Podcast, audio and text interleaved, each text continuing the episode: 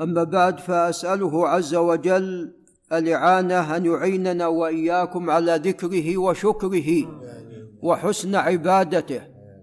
كما أني أسأله عز وجل أن يرزقنا تقواه وأن يوفقنا لما يحبه ويرضاه وأن يؤتينا في الدنيا حسنة وفي الآخرة حسنة وأن يقينا عذاب النار. نحن ووالدينا وأهالينا وذرياتنا وسائر المسلمين. وأن يرزقنا وإياكم من واسع فضله. قال الإمام مجد الدين أبو البركات عبد السلام بن عبد الله المعروف بن تيمية الحراني رحمه الله تعالى في كتابه المنتقى من أحاديث الأحكام. قال أبواب ستر العورة. الإنسان له عورة والواجب عليه أن يستر هذه العورة ولا يجوز كشفها إلا عندما يكون عند أهله أو يكون خاليا عند قضاء الحاجة أو شيء قد اضطر إليه كمرض أو ما شابه ذلك. نعم. ولذا قال المصنف باب وجوب سترها. وكشف العورات إنما هو من الشيطان.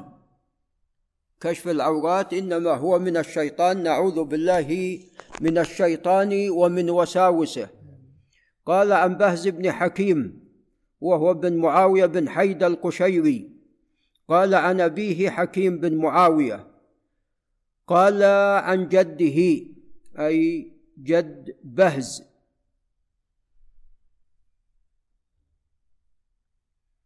وهو معاوية بن حيدة القشيري رضي الله تعالى عنه. قال قلت يا رسول الله عوراتنا ما نأتي منها وما نذر. قال احفظ عورتك إلا من زوجتك أو ما ملكت يمينك. وملك اليمين تعامل مثل معاملة الزوجة كما هو معلوم. فأمره عليه الصلاة والسلام أن يحفظ عورته إلا من زوجته أو ما ملكت يمينه. قال قلت فإذا كان القوم بعضهم في بعض. يعني كانوا متقاربين. قال إن استطعت أن لا يراها أحد فلا يرينها. قلت فإذا كان أحدنا خاليا قال فالله تبارك وتعالى أحق أن يستحيا منه جل وعلا. رواه الخمسه إلا النسائي. وهو حديث حسن. فاذا حتى ولو كان الإنسان خاليا لا يجوز له أن يكشف عورته إلا لحاجة ولداعي يدعو إلى ذلك. ومع الأسف الآن بعض الناس هو مع الناس ويكشف عورته. نعوذ بالله من ذلك. ومن ذلك ما يحصل من كثير من النسوة. المرأة عور المرأة وجهها عورة. ولذا يقول عبد الله بن مسعود رضي الله عنه كلها عورة. فالمرأة وجهها عورة عند الرجال الأجانب. ومع ذلك تكشف نعوذ بالله. وبعض السفهاء والأغبياء يلبس سروال يكون قد بدا منه بعض فخذه. وهذا في الحقيقة بالإضافة إلى أنه نقص في الدين نقص في العقل. اللباس جمال وزينة خذوا زينتكم عند كل مسجد. أي باللباس الساتر. فاللباس زينة وجمال. كيف الإنسان؟ نعوذ بالله يلغي ذلك. ويخرج والعياذ بالله يمشي بين الناس وهو كاشف عن فخذه. نعوذ بالله من ذلك. واعلموا بارك الله فيكم أن عورة الرجل ما بين السره إلى الركبة. يعني ما تحت السره وتعلمون أن هذه العانة. نعم ثم يأتي القبل والفخذ أيضا عورة. وقد صح عن رسول الله صلى الله عليه وسلم في الموطأ وجامع الترمذي أنه قال عليه الصلاة والسلام الفخذ عورة الفخذ عورة. ففخذ الإنسان عورته. فإذا الرجل ما بين السرة إلى الركبة. وأما بالنسبة للمرأة فهي عورة جميعها عند الرجال الأجانب. وأما محارمها من الرجال فتكشف عن وجهها وعن شعرها وعن قدميها وعن كفيها. نعم. وأما فيما يتعلق بالنسوة بينها وبين النساء فعورتها أيضا يعني ما بين السرة إلى الركبة ما بينها وبين النساء هذا عندما تحتاج. يعني تريد أن ترضع ولدها. يعني احتاجت إلى ذلك. نعم. وأما تأتي متكشفة كما يحصل في بعض الأعراس تأتي المرأة متكشفة وتقول أنا بين النساء لا. كاشفة عن صدرها وشيء من ثدييها نعم. وشيء أيضا من فخذها نعم. فهذا نعم ممنوع. هذا ممنوع كما تقدم هذا من الشيطان. ومن قلة العقل. نعوذ بالله من ذلك. وكان عليه الصلاة والسلام يتجمل للوفود. ولذا في صحيح البخاري قال عمر رضي الله عنه لرسول الله صلى الله عليه وسلم اشتري هذه الحلة حتى تلبسها لي في يوم الجمعة وللوفود. فقال إنما يلبسها من لا خلاق له لأنها كانت من الحرير. فالحرير محرم على الرجال. وأما ما لم يكن من الحرير فهذا مباح. نعم.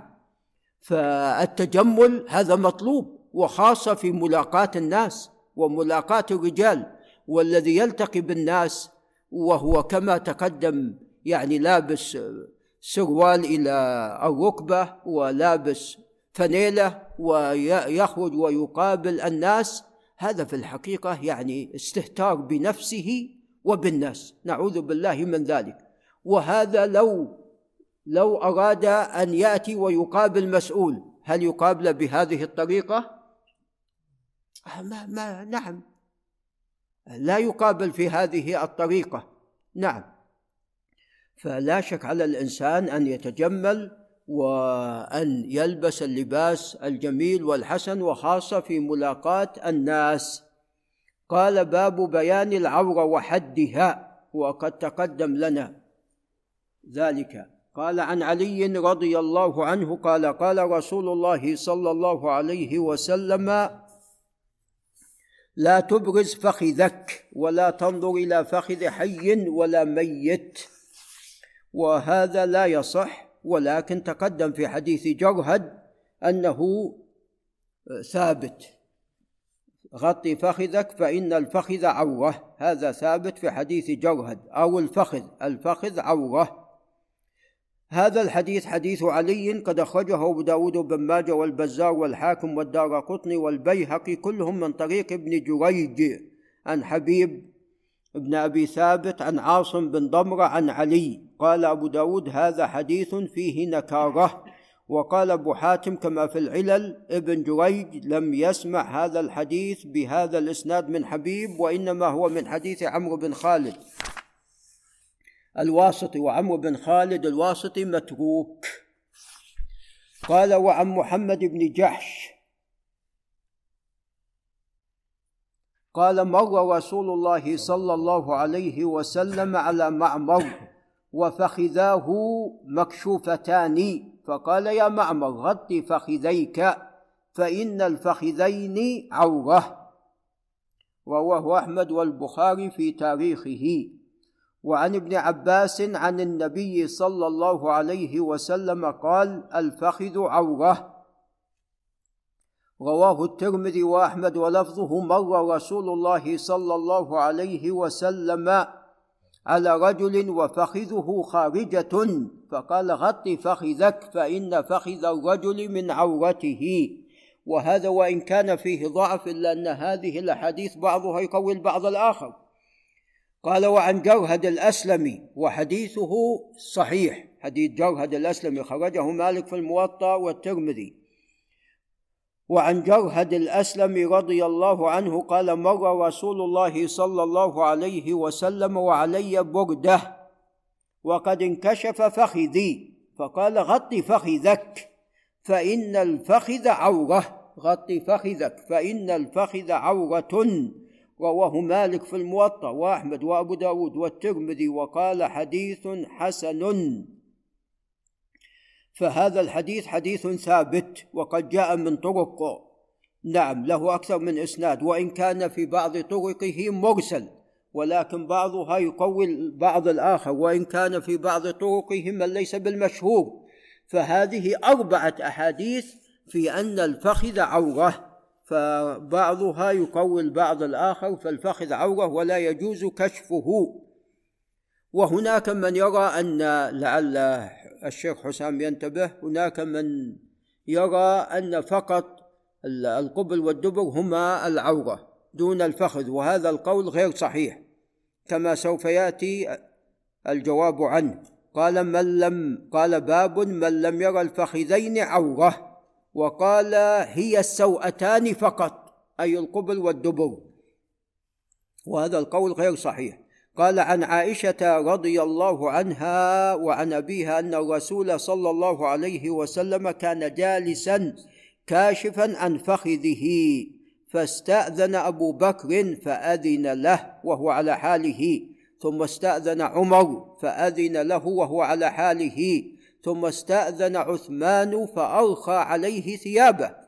فلما قاموا قلت يا رسول الله استأذن أبو بكر وعمر فأذنت لهما وأنت على حالك. فلما استأذن عثمان أرخيت عليك ثيابك؟ فقال يا عائشة ألا أستحي من رجل؟ والله إن الملائكة لتستحي منه أو لتستحيي منه. رواه أحمد. وهذا الحديث قد خرجه مسلم ولكن ليس فيه أنه كاشف عن فخذيه عليه الصلاة والسلام وإنما عن ساقيه وإنما عن ساقيه. وكما قال أبو سعيد الخدري أن الرسول عليه الصلاة والسلام أشد حياء من العذراء في خدرها عليه الصلاة والسلام. فكيف يكون كاشف عن فخذيه وهو أشد حياء من العذراء؟ فاللفظ الصحيح هو الذي في مسلم. إنما عن ساقيه قال وروى أحمد هذه القصة من حديث حفصة بنحو ذلك ولفظه دخل علي رسول الله صلى الله عليه وسلم ذات يوم فوضع ثوبه بين فخذيه وفيه فلما استأذن عثمان تجلل بثوبه. اللفظ الآخر الذي رواه مسلم هو الصحيح وإنما ساقيه قال وعن أنس رضي الله عنه أن النبي صلى الله عليه وسلم يوم خيبر حسر الإزار عن فخذه حتى أني لأنظر إلى بياض فخذه رواه أحمد والبخاري. وفي والجواب عن ذلك أنه جاء في لفظ حسر الإزار عن فخذه. وتعلمون أنتم عندما يكون الإنسان راكب على الدابة وأكيد سوف ماذا؟